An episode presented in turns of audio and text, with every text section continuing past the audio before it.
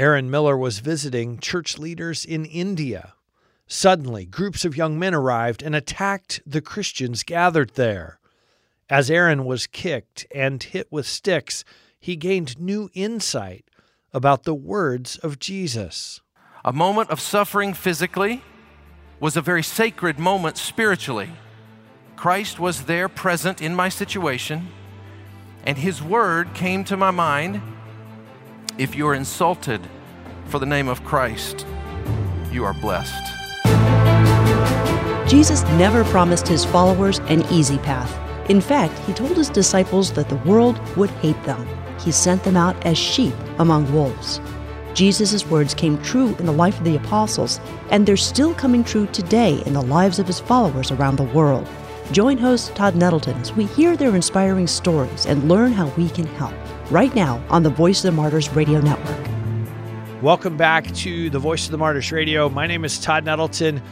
You know, all of us are going to go through periods of suffering of one kind or another. Our persecuted brothers and sisters have something important to teach us to help prepare us for those times of suffering. Aaron Miller is about to share stories from believers who have suffered in ways that may seem impossible to us. But more importantly, these stories are going to help us to view tribulation in light of what the Bible says and to look for God's glory during the times when we're going through trouble. Aaron leads the work of the Voice of the Martyrs in the Middle East. He spoke recently at a chapel service at Reformation Bible College in Florida. When I heard his talk, I recognized how powerful it was, and I knew that we needed to share it here on Voice of the Martyrs Radio. Let's listen to Aaron Miller. I'm going to read from 1 Peter chapter 4 verse 12. Beloved, do not be surprised at the fiery trial when it comes upon you to test you as though something strange were happening to you but rejoice insofar as you share Christ's sufferings, that you may also rejoice and be glad when his glory is revealed. If you are insulted for the name of Christ, you are blessed, because the Spirit of glory and of God rests upon you. That verse from 1 Peter 4 says, Do not be surprised. I can tell you that in 2007, on February 2nd, I was very surprised I was attending a meeting of pastors in a small, I say small by India standards, it's a small city, millions of people, but it's small compared to Delhi, where I had come from. I was attending a pastor's meeting where they were spending the day in prayer and worship and strategic discussions on how to reach the most lost places of their region, that central region of India commonly called the heart of India. You see, these brothers, these leaders in the churches there, they knew that if they could get the gospel to the heart of India, they would be on their way to winning India for the Lord. So they were focusing on the heart. It's a pretty good place to focus. So we went to meet with them, myself and a friend, a missionary colleague. We traveled there. We spent the day with them. And about 3:30 in the afternoon, the meetings were concluding. I had a flight to catch to return back to Delhi that evening to meet my family and my wife and children. And so about 3:30, we began to pack up our things and we were saying our goodbyes in a very cultural way to express our appreciation to these brothers for letting us come as outsiders. And that is when we noticed some men coming in the back door. And these men young men, 20s, mid 20s, late teens, perhaps. They were Hindu extremists.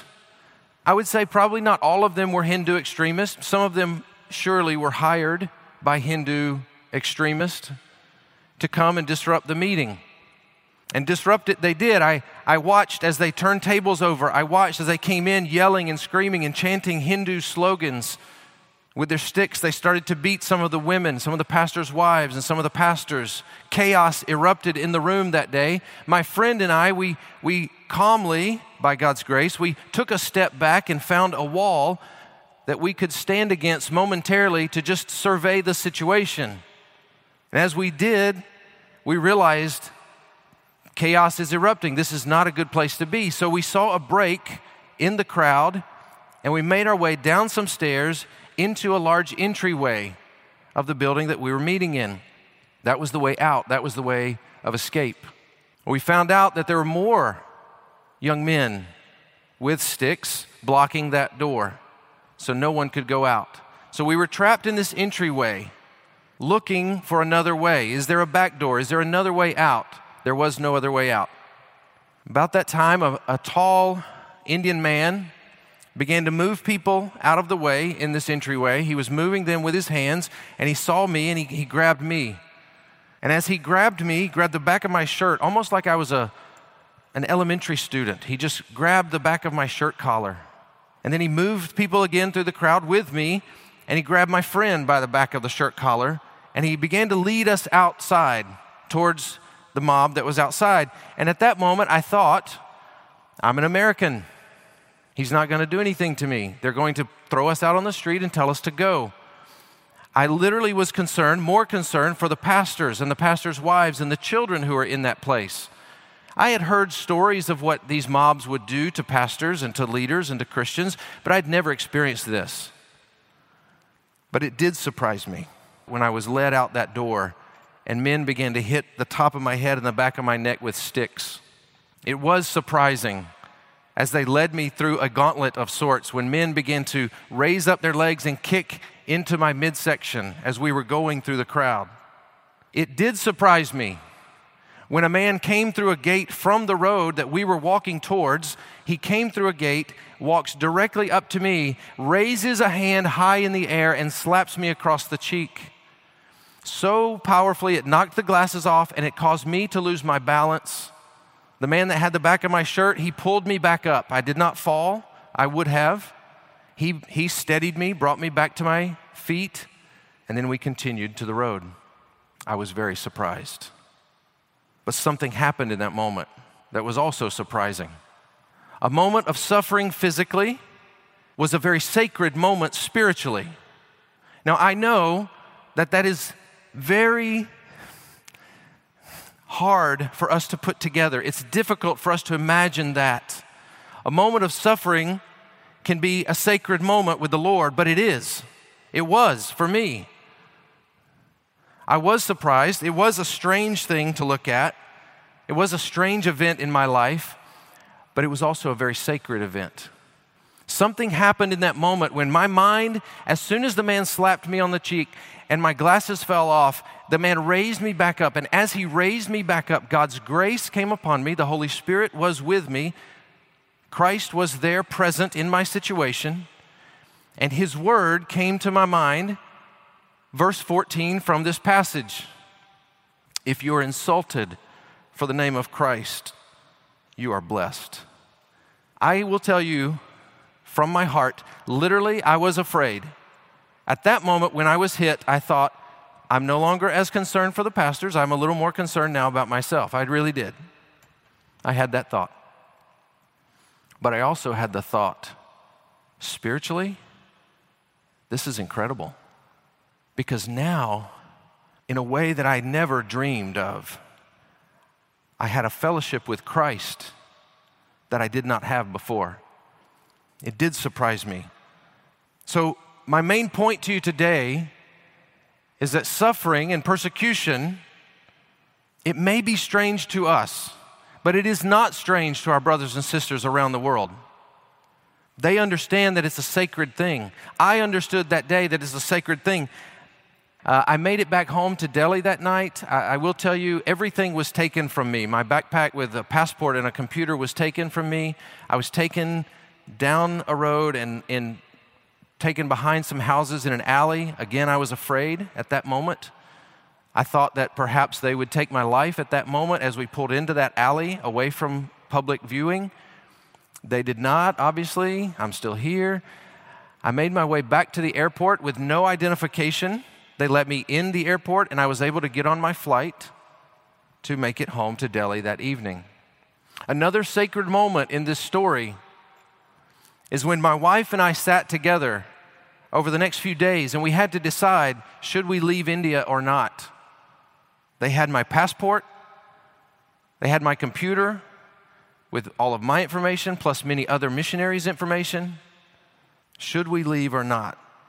And it was Hebrews 10:39 where the writer of Hebrews is telling the people, "We are not among those who shrink back." That verse spoke to my wife and to myself, and we looked at each other in the eye. We're living in New Delhi, and we said, "We cannot leave unless God tells us to leave." For us, that verse said, "Don't shrink back in the suffering."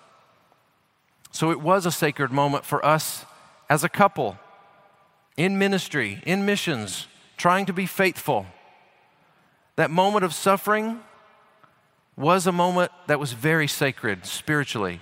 We look back at that as a spiritual marker in our lives. And I will tell you some other stories of brothers and sisters who they would tell you suffering is not strange. A young lady in Colombia, she received a Bible as a part of one of our projects. That Bible that she received as a new believer in her faith, she received that Bible, and as she read through that Bible and as she was discipled, she was emboldened.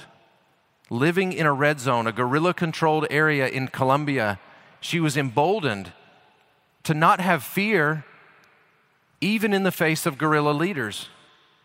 In those areas, guerrilla leaders will come and they will entice young people to join their army, or they will forcefully remove you from your family, from your home, and take you and force you to join their army for their cause.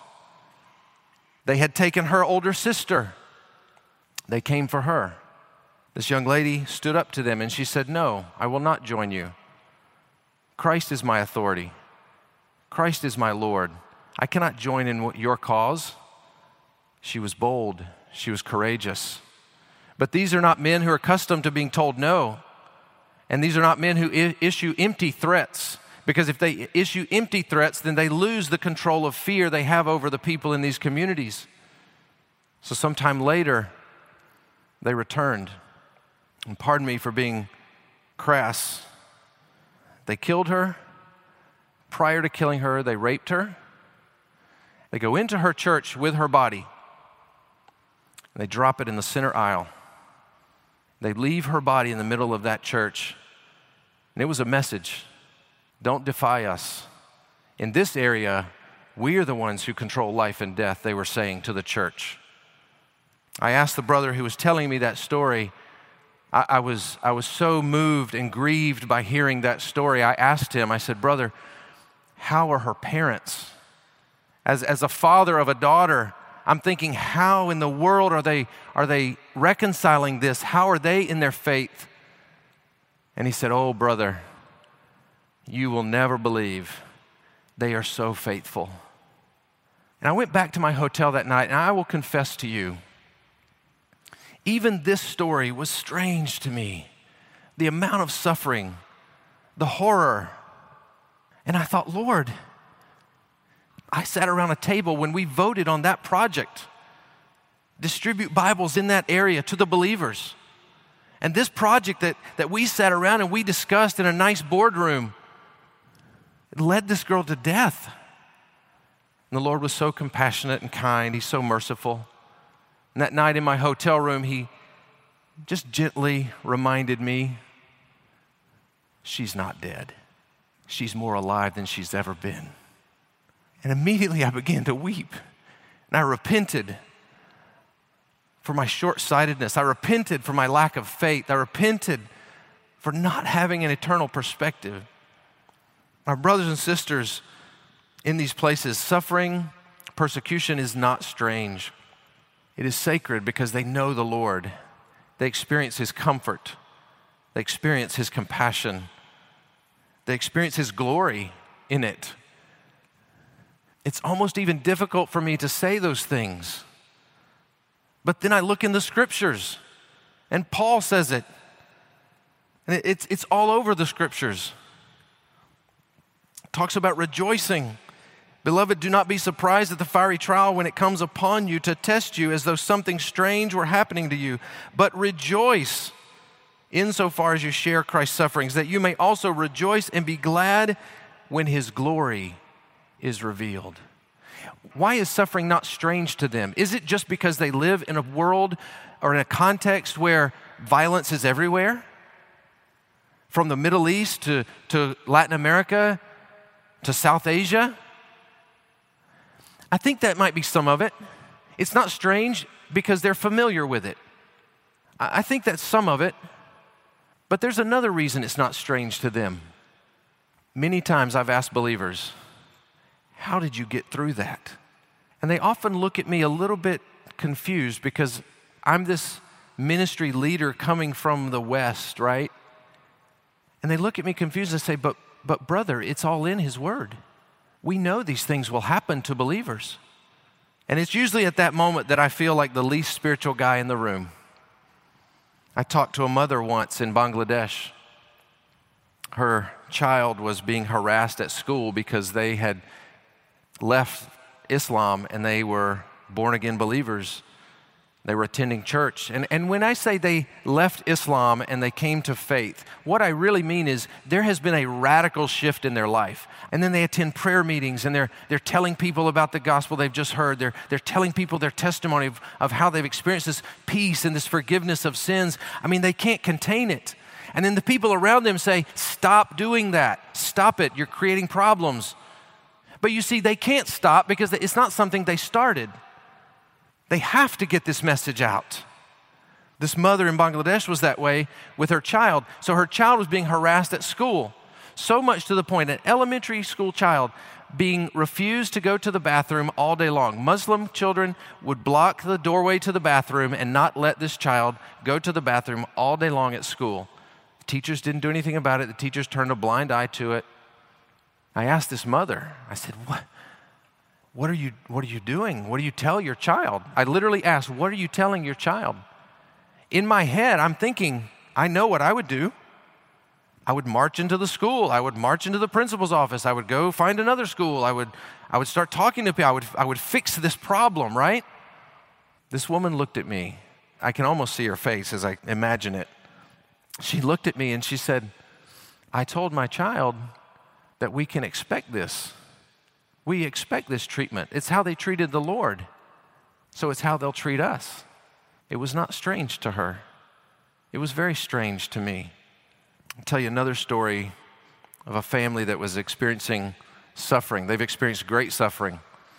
They live in Kurdistan, which is an area in northern Iraq. A Kurdish family who had come to faith. This was a man who definitely had a shift in his life. He shifted his life so much so, his lifestyle towards Christ and the gospel, that his family was telling him, You got to stop. Don't do this. You're creating problems. And he said, No, I can't. I won't. So the threats came the threats against him, the threats against his life, the threats against his wife and her, her children, and, and the threats against their whole family. So he wisely, trying to be a good husband, he decided they would move locations. They would move to a safer location. So they moved to a safer location. They grew in their faith. They were distributing Bibles. They were smuggling Bibles into other countries. They were uh, very active in church planting, but also other activities to try to help people disciple and grow in their faith. So they were leaders in the network uh, that, in their area. His daughter gets married to a young man who's also in the faith. He begins to join them in their Bible smuggling activities. He crosses a border in order to smuggle Bibles to a very uh, important country where the church is growing very quickly in the world to get Bibles to new believers who were in desperate need of them. And he was shot. But he was shot about three weeks before his wife was going to deliver their second child. So, this young widow who's grieving, carrying a child, Three weeks or so later, she delivers a son. This son is now a year and a half. I was in their home, and the one and a half year old son walked in as we were eating lunch. One of my colleagues we were traveling together with, he became so emotional at the sight of this young boy walking in and sitting on his mother's lap, he just had to stop eating. These are real people. Please hear that today. These are not props for my chapel message, these are not stories for us to put in a magazine. They are real people. They're your brothers and sisters in the faith. They will people you will spend eternity with. Praise God. We asked about this woman, how she's doing. She's raising two kids on her own. And her father, the eldest man in the home, the network leader, the, the main Bible distributor, he said, She's doing okay. She's still grieving. And you could see it on her face. You could tell she's still in grief. But then he said, You know, we've done some things to help her heal. We said, Oh, great. You know, what, what are you doing to help her heal? And he said, Well, we, we've sent her on a couple of Bible smuggling trips.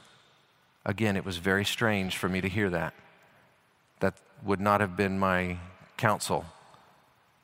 I said, You, you sent her into the same area to deliver Bibles? Oh, yes. It helped her heal to see what her husband was willing to die for. It's another moment when I was the least spiritual guy in the room. It helped her heal to see what her husband was willing to die for. You see, when I was called into missions, God was so gracious. He was so merciful. I was not fully ready to go. I didn't know everything I wish I had known. And He used us, and there was some fruit. But I will confess to you today, and I probably, this was a, this is an early morning addition to my notes. I probably went to the nations because I thought the need of the lost was so great. Many missionaries do. You hear missionary messages about how great the need is of the lost, billions and billions of people dying, going to hell. And it's true. It is true. Their need is great. But something over the years, 20 plus years I've been doing this now, something over the years has happened. And there's been a shift. And it really has happened because what I've witnessed in my brothers and sisters in these places, they don't go because the need is so great. They're not willing to risk greatly because the need of the people is so great. They go because their God is great and He's done great things for them. I have repented. If I'm not willing to suffer, if I'm not willing to risk and suffer greatly, is it because I don't see my God as great? Oh Lord, I, have I've asked Him to forgive me. I've asked Him to broaden my vision of who He is and how great He is. I've also asked Him to remind me yet again what great things He's done for me at the cross every day when I wake up. These brothers and sisters, they have fellowship with Christ in their suffering. That's what makes it sacred. They receive comfort from the Holy Spirit. That's what makes it a sacred time. They also see many other people come to faith. They see the glory of God spreading. And I will tell you today the global church is growing, the message of Christ is spreading. He is doing great things. Our God is great. And I would ask you today consider that. If you, if you shrink back at some of these stories, as Hebrews 10:39 says, to use that language, if you shrink back a little bit, at these stories, maybe we need to ask the Lord to show us how great He is. That's Aaron Miller speaking recently to students at Reformation Bible College. You know, Aaron reminds us you and I can expect that trials will come, but we can also know that Jesus will be with us, even right in the midst of our suffering. Aaron leads the work of VOM in the Middle East. He's also been a guest a number of times previously here on Voice of the Martyrs Radio. You can hear those conversations when you look in the archives at vomradio.net. You can also search for VOM Radio wherever you listen to podcasts.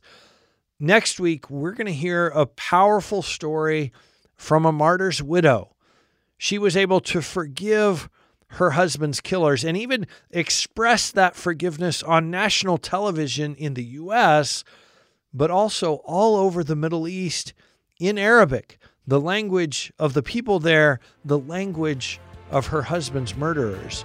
You will be inspired by her faithfulness. I don't want you to miss that conversation. So be back with us next week, right here on the Voice of the Martyrs Radio Network.